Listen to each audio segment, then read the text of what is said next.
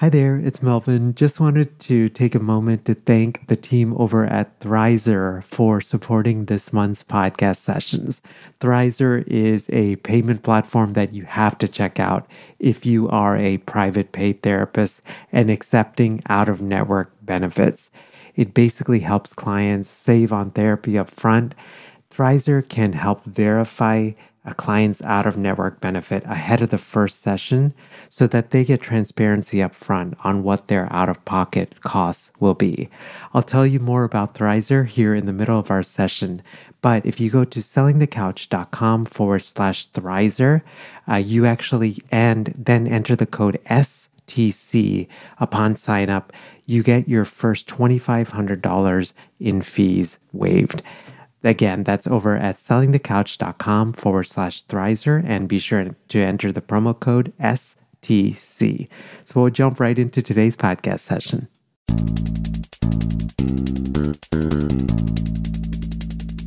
Hello, hello. Welcome to session 147 of Selling the Couch.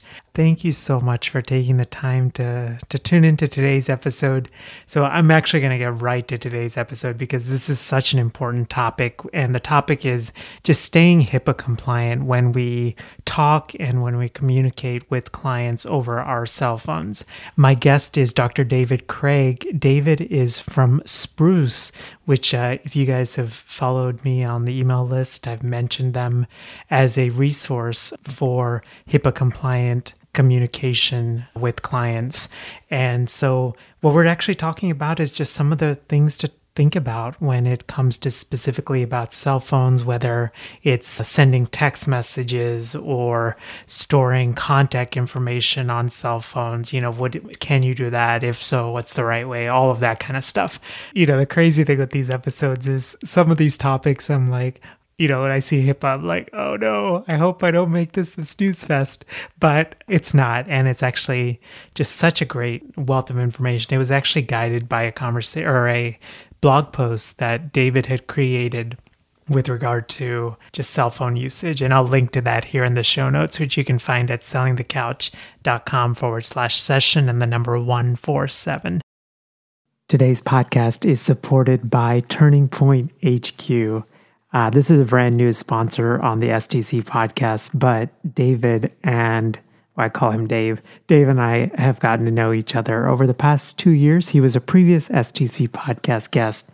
And honestly, Dave is one of the most kind and generous and helpful people that I know. And with sponsors, you guys know I'm, I'm super discretionary in terms of who I share uh, the STC audience with. And Dave when uh, we talked about sponsorship, he was one of those people. Just I had zero doubt.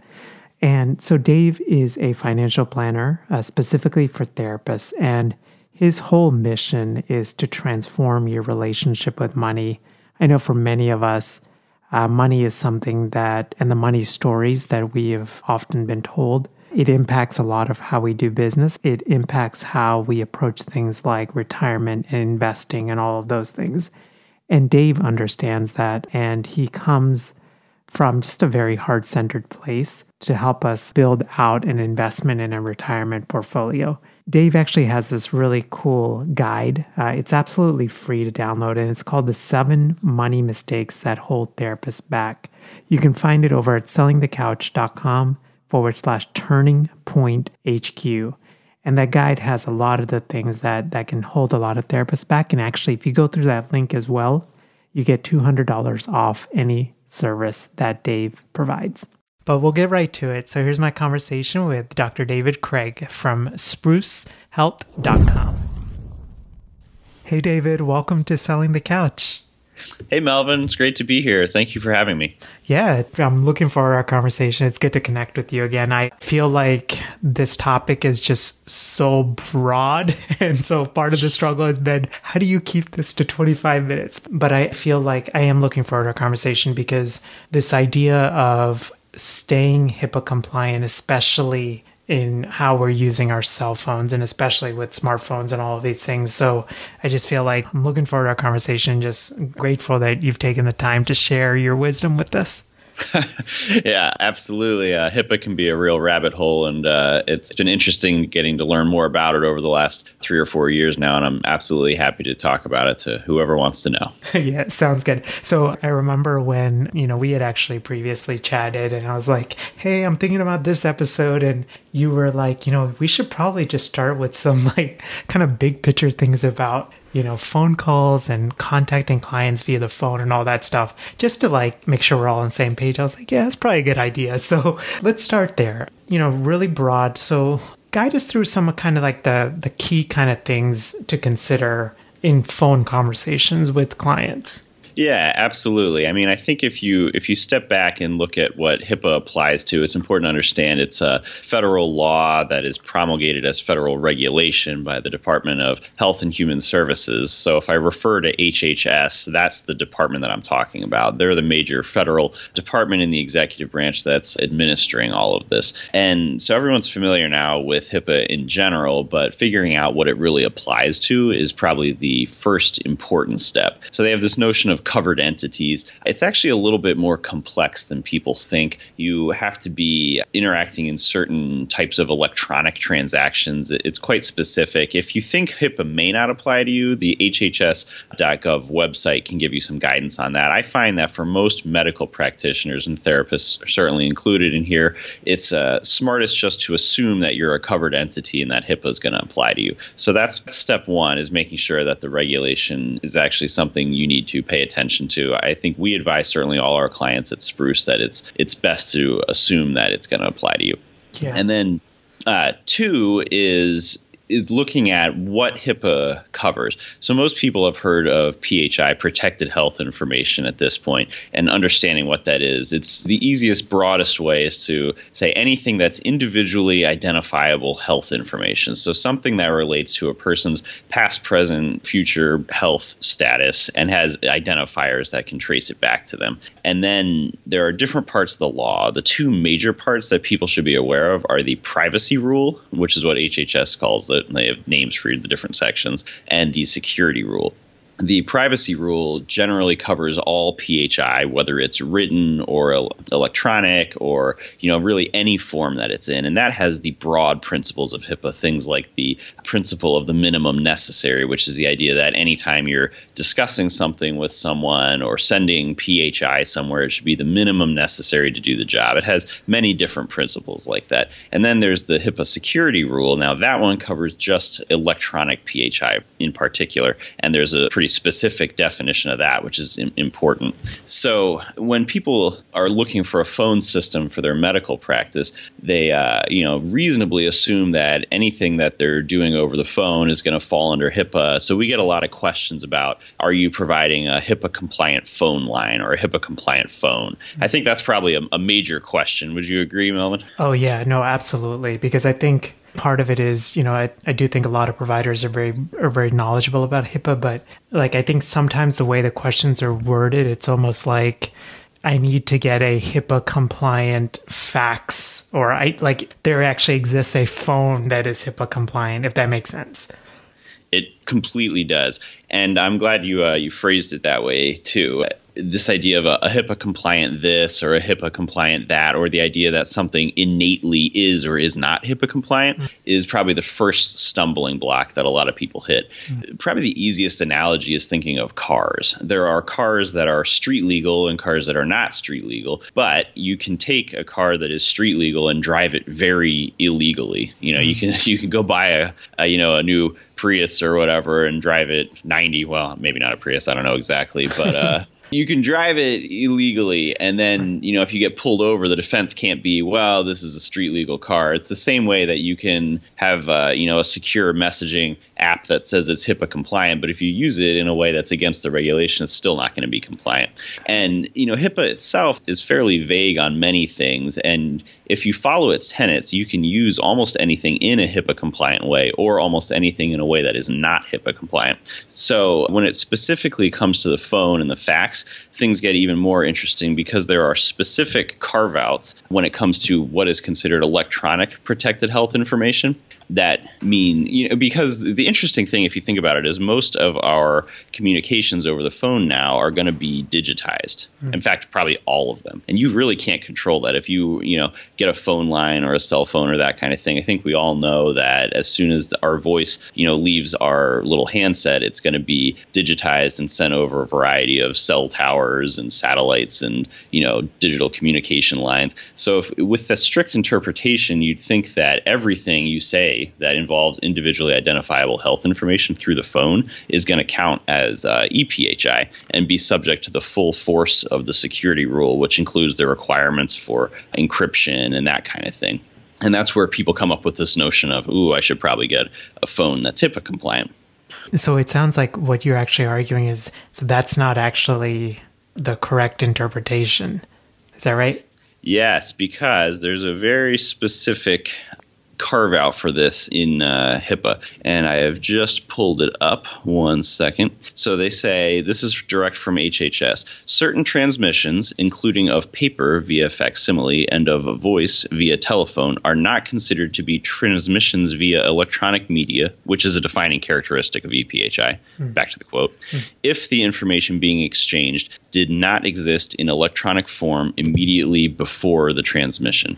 So that's key because it means if you're speaking into something, that's your voice. It's not an electronic form. Immediately as you're making that transmission, it is uh, specifically carved out and will not count as electronic PHI. So for basic phone functionality or fax functionality, you don't actually have to be burdened by the, the protections that are in the uh, HIPAA security rule. So that's the first important thing to understand. When we get asked, you know, I need a HIPAA compliant phone line, that's kind of answer one is like, well, I mean, if you, you know what you're doing is talking, then really any phone is HIPAA compliant. So that that was a first kind of major interesting point there. And I wrote fairly extensively about this in a blog and with all the citations and any in all that. If, if anyone's thinking this sounds a little uh, uh, too good to be true, so yeah, you... no, I'll definitely link to that, David, because I think you're right. Like I think it would be good for you know all of us to kind of read through and not that we don't trust you, we trust you, but you know I think just to get because I I think there is just I think in general. I mean HIPAA is complicated, and I think the interpretation of it can definitely get complicated as well. So. Yeah, and I think trust but verify is a, a great principle when it comes to anyone's advice on HIPAA. So you're saying like talking over the phone is not covered I guess technically not under the umbrella of HIPAA. One important distinction: it's still under HIPAA, okay. but it's not under the security rule, meaning that the specific okay. requirements for electronic PHI, the various things about data auditing and logging and encryption and all the things that are specific to electronic PHI, that it's not under. The general principles of privacy and minimum necessary and all the other big picture HIPAA things are still there. But in terms of the technical bits, which is what's in the security rule, those are not in, in action. Got it. So I'm going to ask this question because I, I feel like a lot of clinicians do this, which is they have a cell phone with their number and they usually have like Google Voice, right? That's the right. app so Google Voice is not it's I could see that as digital, right? So I guess kind right. of explain through that. So is that covered under HIPAA or is that Yeah, that's a perfect segue question because the very very important thing to understand about that quote that I read out earlier is the information has to exist immediately before the transmission, not in electronic form. Mm-hmm. So the reality is that most of what we're doing with our phones nowadays involves other things, such as when you miss a call, someone leaves you a voicemail. That is an electronic recording. That is going to fall squarely under the security rule. And that's where you start needing to follow the protections, the encryption, and having the business associate agreements and all that kind of stuff, uh, which we can get into. And then phones also store contact books that we've all come to rely on. No one has a cell phone full of just numbers with no names and that kind of thing. So the trick to using something like Google Voice or or just your regular cell phone for PHI in any form is that it's not the talking that's the issue, it's the other stuff. It's the texting, it's the storing voicemails, it's the storing names and numbers. All of those things are going to be uh, stored in electronic form and fall squarely under electronic PHI and therefore the security rule where you get into the t- technical requirements.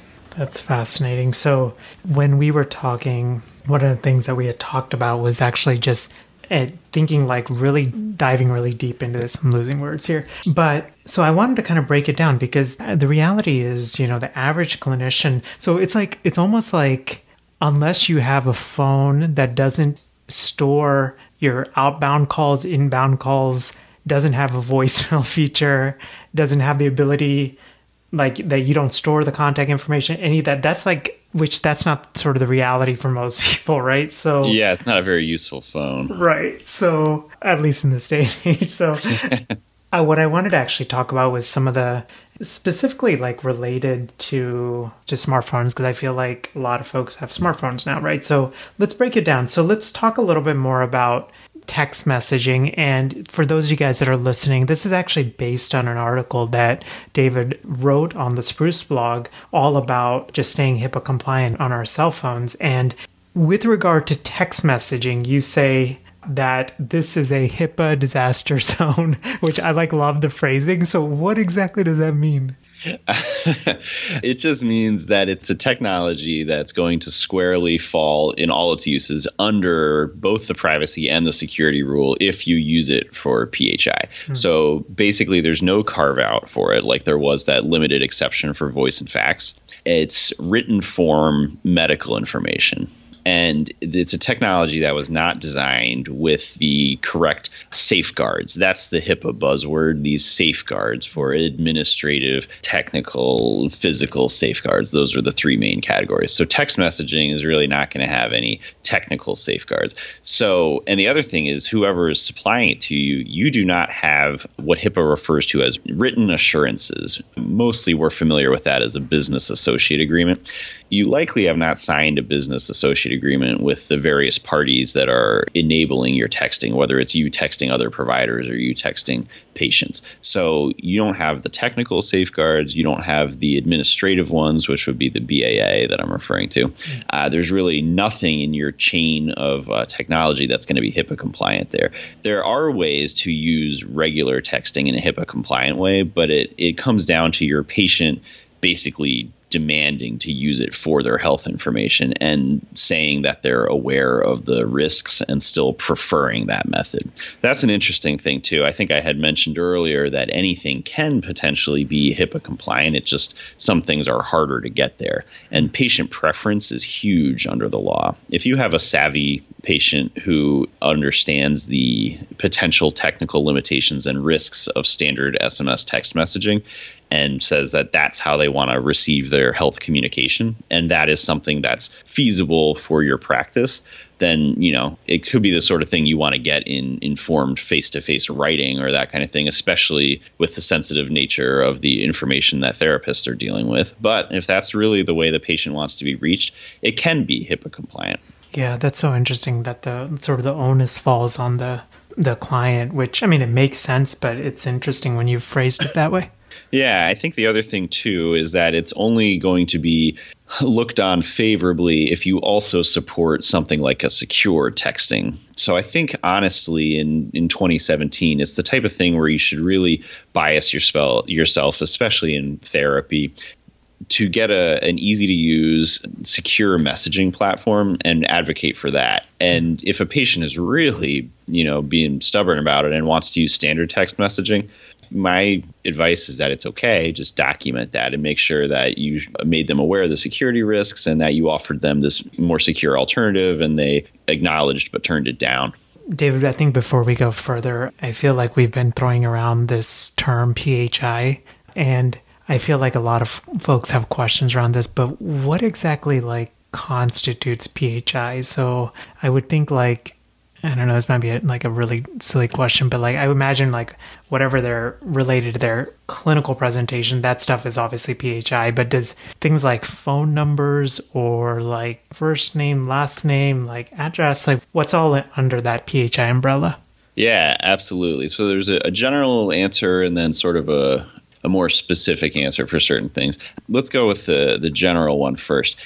The fact that you know, most people listening to this are providing a very specific service within mental health means that almost anything that identifies someone as a patient of yours in any capacity is going to count as PHI, in my mm-hmm. opinion. Because knowing that someone is accessing mental health services is something that is immediately in itself health information. Mm. Like if you're an urgent care clinic or something and you're you know sending out announcements about flu shots, that may not rise to the level of protected health information because you know we all get flyers in the mail from the local urgent care or this and that. Mm. But if you have anything that can link someone to you as being your patient in a more specific health field, such as mental health, that's probably going to rise to the level of PHI, which means that it doesn't have to be just a text specifically where you're asking someone about, you know, symptoms of mania or depression or something like that. It can be even more trivial things like confirming appointments or, or things like that. So the first thing is sort of navigating with our cell phones is text messaging. The second one is the camera roll. I so I feel like maybe this applies less to mental health providers, but I could definitely see where this applies. But and I was wondering if you could sort of clarify like how our cam you know the the photos we store on our phone might impact all of this.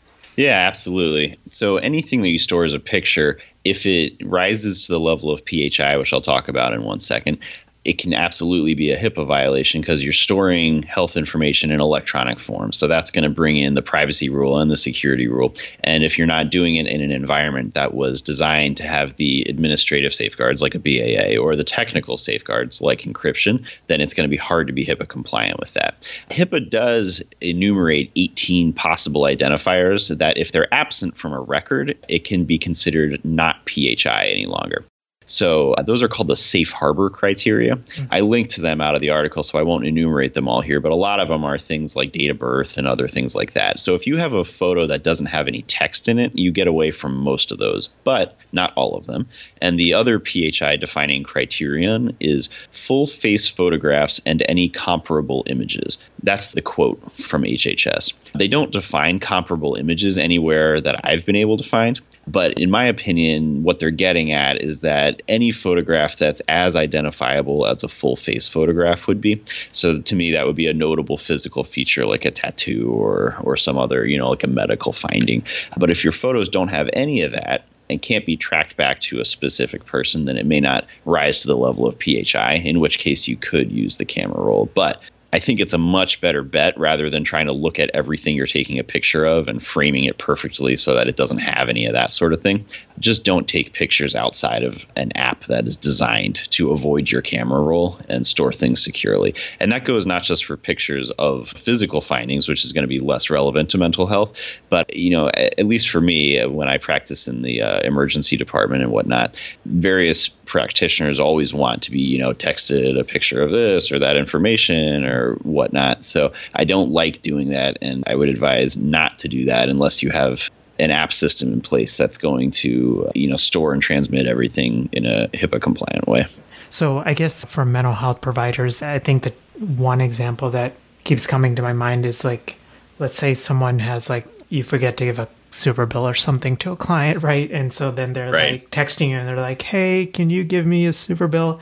And so something like that, where it's got their name, information, diagnosis, stuff that, you know, like a logical thing would be you take a picture of it and send it as a text. Like that should be like a big no no. Yeah, if I had to design something in a lab to violate HIPAA, it would probably be a picture of a super bill. Mm-hmm. That would that would absolutely have all the wrong information to be uh, taking a picture of and then sending out. Got it. So the third one we talk about is, uh, or you mentioned in the article, is uh, non-secure Wi-Fi. Yeah, that goes in general for transmission of things. If you're using email or something else, a lot of modern services have, you know, good encryption between you and your mail server, mm-hmm. and that'll make it less relevant what sort of Wi-Fi you're on. But if you're on a public Wi-Fi, especially one that's using either no encryption or older encryption, it can be the type of thing where you should assume that your transmissions can be snooped on a bit. And that's if you're connecting to an email or something else where you don't have TLS in place. So that's a type of transmission layer security. It's the little lock icon in a modern browser in the uh, modern web browser. I'm assuming you're checking, you know, Gmail or something through your web browser. If you see the little lock and secure, there's a transmission security protocol in place for a modern computer, modern web browser, and a modern service like Gmail. It's probably going to be an advanced one, like a high enough version of TLS. But again, I you know I feel myself trying to avoid this jargon, and it's hard to. The government has specific standards for the type of encryption and whatnot that are necessary, and it's it's above what I would expect most people in medicine to have a clear grasp on. And I don't think that all of us going and looking up TLS and cipher suites for encryption is probably the way we want to go with this. It's just the type mm-hmm. of thing where instead, as a rule of thumb, you should pick a secure you know service that you're connecting to whether it's for your EMR or if you're using email or secure messaging or whatever it is if you're doing this in public it's better not perfect but better if the wi-fi hotspot you're connecting to has some type of encryption you know a higher one here here comes some more jargon wpa2 or that kind of thing are, are better than the old standards wep again not something you have to burden yourself with, but it's better if it's more modern protocol. And then use a service that is designed for medical stuff. That's my advice there. If because they're going to have made sure that their connection to you is secure. It's secure with something like TLS at a you know advanced enough version, and that's going to and you know if you've worked for a bigger hospital system, they have these virtual private networks (VPNs). You'll recognize it even if you don't know the technical bit. You'll recognize it by being sort of an annoying separate app you have to download and run and, and log into like five different ways before it lets you see patient information. The reason they're doing that is because they're setting up a secure tunnel between your computer and the hospital's you know information network because the people who built that don't trust the coffee shop Wi-Fi that you're on. So if you're doing your own little thing, I would say you don't have to go as far as that sort of thing, but you should be using a service that is designed for medicine because they will have considered that you might be connecting to it on insecure Wi Fi. So, to recap that, I don't think you should go look up all the different encryption standards and try to learn about you know Wi-Fi and all that other stuff. But you should pick a technical service that is going to. Right. That is specifically catered toward the nuances that we have in the healthcare field. Yeah. Perfect. Which is that it matters if someone can snoop. So the next one is the contact list on our phone. I feel like this is somewhat common where you know, if, for example, I guess let me ask related to this. So if you store like initials and a phone number, is that sort of violating? Not necessarily. It depends because information can be synergistic. If you store a phone number and initials and then you're texting with the person or they've left mm-hmm. a voicemail that has other information, it can be enough to figure things out. Depends on who has access to the information. There are cases where it may not be. It depends what you're doing with it. Mm-hmm. If you are just using it for voice calls, then it may not rise to the level of PHI. But uh, one of the things that I talk about in the article is that having the numbers in your phone, especially if it's your cell phone, especially if you're using that contact list with other apps, and super especially if those apps are social media apps, may be a problem. Reason being is that many of us have Facebook or Twitter or other social media accounts where we have our phone number as part of the verification process and they keep it as part of our profile. And then those sites are building social networks and they always ask to look at your contact list as a way of putting you in touch with people that you know which is is convenient. But if you are a common link between a number of otherwise random phone numbers, being your patients, the social network is going to rightly realize if it looks at your contact book that you and all your patients form a web in which your patients are a step removed from each other. And so there are news reports, uh, some of which I linked to in that article, of you know these you know mutual patients of the same therapist or psychiatrist being suggested to each other as contacts on a social network oh. because yeah someone gave access to the contact list on the phone so that to me is is the bigger issue i wouldn't store patient contacts in a regular contact list for that reason alone. I want them separate from the prying eyes of other apps, basically. That's you know, the bigger issue. Yeah, well, I mean, you, I'm so glad you just said that because like something clicked for me, which is like I remember a while ago in the selling the couch like Facebook community, there was some like conversation around like why does Facebook like suggest people that maybe even be potential clients? And yeah. I think that's probably what happened, right? There was some connection between the cell phone, the contacts, and the and to make that suggestion. Yeah, I think that's very likely. I mean, to us, a phone number with initials may look like random nothingness, but it mm-hmm. sure does not to Facebook. Right. There's two more. And then, so the first one is you said our phones can be stolen. Yeah, when I mentioned the safeguards earlier, HIPAA makes a big deal repeatedly out of administrative safeguards, which is like BAA's, technical safeguards, that's things like encryption, and then physical safeguards. This is the one where it doesn't matter how good your other stuff is. If someone nicks your phone while you're walking and starts flipping through stuff, that's an issue. And cell phones are, you know, the definition of stealable. They're lightweight, they're high value, and there's a liquid market for them. So you have to keep in mind that you know your mobile phone if you're using it to store a bunch of protected health information even if it's encrypted can still be a HIPAA liability for you. And the last one is the cloud. Yeah, to keep this one short, there is no cloud. This is one of my favorite quotes. It's just somebody else's computer.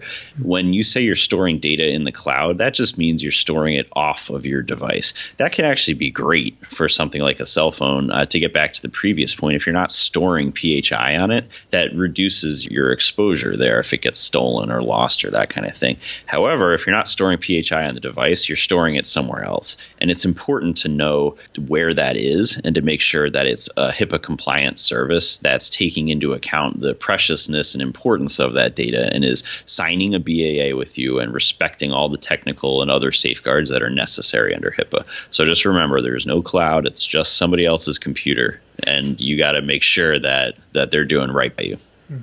David, I will definitely link to this article because I, I feel like we could probably talk quite a while about this stuff. you know, I'm I'm grateful that we had this time together. I feel like this site navigating this world of smartphones is just it adds a different level of complexity when it comes to HIPAA. Yeah, it really does. And honestly, you know, sometimes it's fun to get in the weeds about this, and I'm happy to talk to whoever has questions about HIPAA and, and, answer specific ones. But usually, the easiest path for most people is to get a company, you know, on your side who understands this stuff and just use their tools yeah. be in their ecosystem. Right. Well, great segue. So uh, tell us, uh, you know, before you leave, tell us a little bit about Spruce and some of the awesome things you guys are doing. yeah, and not shockingly, we are one of those companies. You're not the only one, but I'm proud of what we do. We started as a direct to patient telemedicine company, you know, three and a half, four years ago, and we developed a lot of our own internal platform to be able to communicate with our providers and our patients and and do everything in a HIPAA compliant way. And then you know, well, two ish years ago, we opened that for other medical practices so that they could use all the things that we had built and were using internally. So we support a, a, large telephony stack. You can, you know, through our apps that run on web and Android and iOS, you can get second phone lines for your practice that disguise your number. They store your contacts securely. They store and transcribe the voicemails securely. There's all sorts of team communication if you have front office staff, so you can discuss patient matters really easily it is stored in our you know secure health cloud, so nothing's going to be left on your device, and none of it interacts with your other apps, and there's no chance of that. All those acronyms that I was bandying about earlier, like TLS and whatnot, we're we're uh, very careful with those, and we have a, a very tight sort of HIPAA administrative process too. We'll sign BAAs with you, and then we support a variety of different types of telemedicine as well. We just consider that another modality within communications. So if you want to do video visits or or interactive questionnaires with your patients. We do all that. So, in a nutshell, all of the care that you want to occur outside of the physical walls of your office in a HIPAA compliant, secure way, all of your patient and team communications, that's where we want to be. That's what we're doing at Spruce these days. Awesome. Really am grateful for the work you guys are doing. Uh, David, thank you again for doing this. Yeah, thank you so much for having me, Melvin. I, I love talking HIPAA. Hopefully, it wasn't as dry as what we all get in HIPAA training every year. no, no, not at all. You are uh, you're a source of entertainment when it comes to a topic that uh, can be quite boring. So yeah, it absolutely can. uh, thanks again. All right, thanks, Melvin. Bye-bye. Bye. Hello there. Hope you enjoyed my conversation with David and I hope that it's given you just some different things to think about as you navigate, as we all navigate this world of smartphones and wanting to protect the confidentiality and the privacy of our clients, and also just wanting to stay legal when it comes to the work that we do. So, one of the things that I have loved about selling the couch growing is getting to meet with awesome companies and the founders and co founders of awesome companies. And uh, the team over at Spruce was actually so gracious and offered us a discount off of their services. And so if you guys just go to sellingthecouch.com forward slash spruce, that applies a 20% discount code for the entire first year. And they actually created a specific page for couchies uh, that you guys can explore some of the work that they do and how they might be a part of your private practice. You can find show notes and definitely some of the article that, well, not some of the article, the article that David mentioned over at sellingthecouch.com forward slash session and the number one four seven. And as we wrap up, I'm actually recording this episode in November of 2017. And if things go according to plan, uh, the Selling the Couch directory is live, and you can find more about it over at sellingthecouch.com forward slash directory.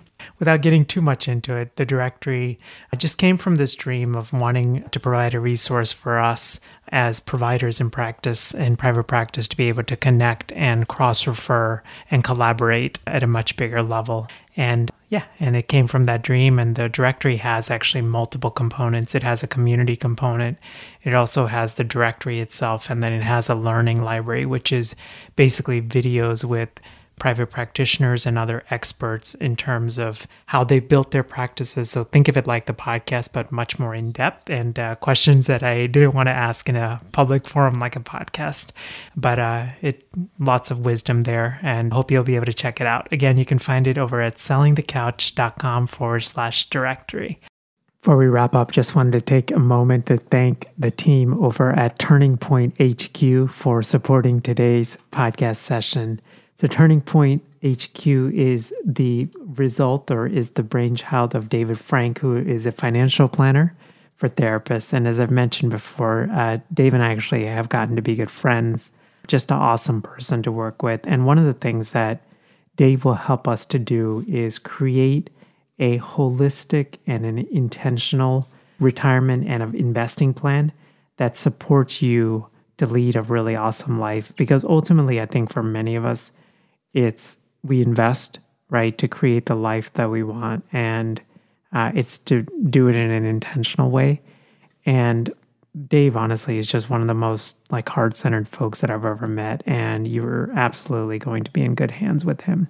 You can learn more about Turning Point HQ and the awesome services that they provide over at sellingthecouch.com forward slash turning point HQ. And if you go through that link, uh, Dave actually created this seven financial mistakes that therapists make. It's a free downloadable, and uh, you can download it right there. And then you also get $200 off any of your any of the services that Dave provides. Be sure to mention that you heard it on STC.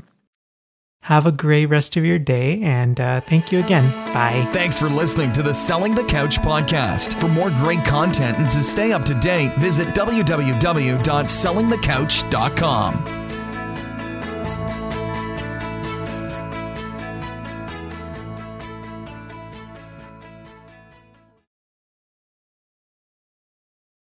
So, if you've been listening to the STC podcast for a while, or you've been listening to podcasts and you've had this thought of, Mel, I would love to launch my own podcast in order to grow my business, just wanted to encourage you to check out our free podcasting workshop, which is over at sellingthecouch.com forward slash podcasting workshop.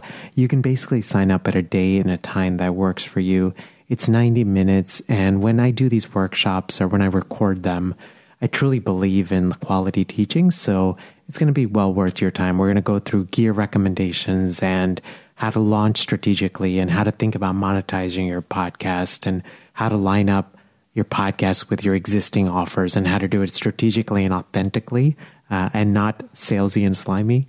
Um, and all of those things. So again, the link is over at sellingthecouch.com forward slash podcasting workshop.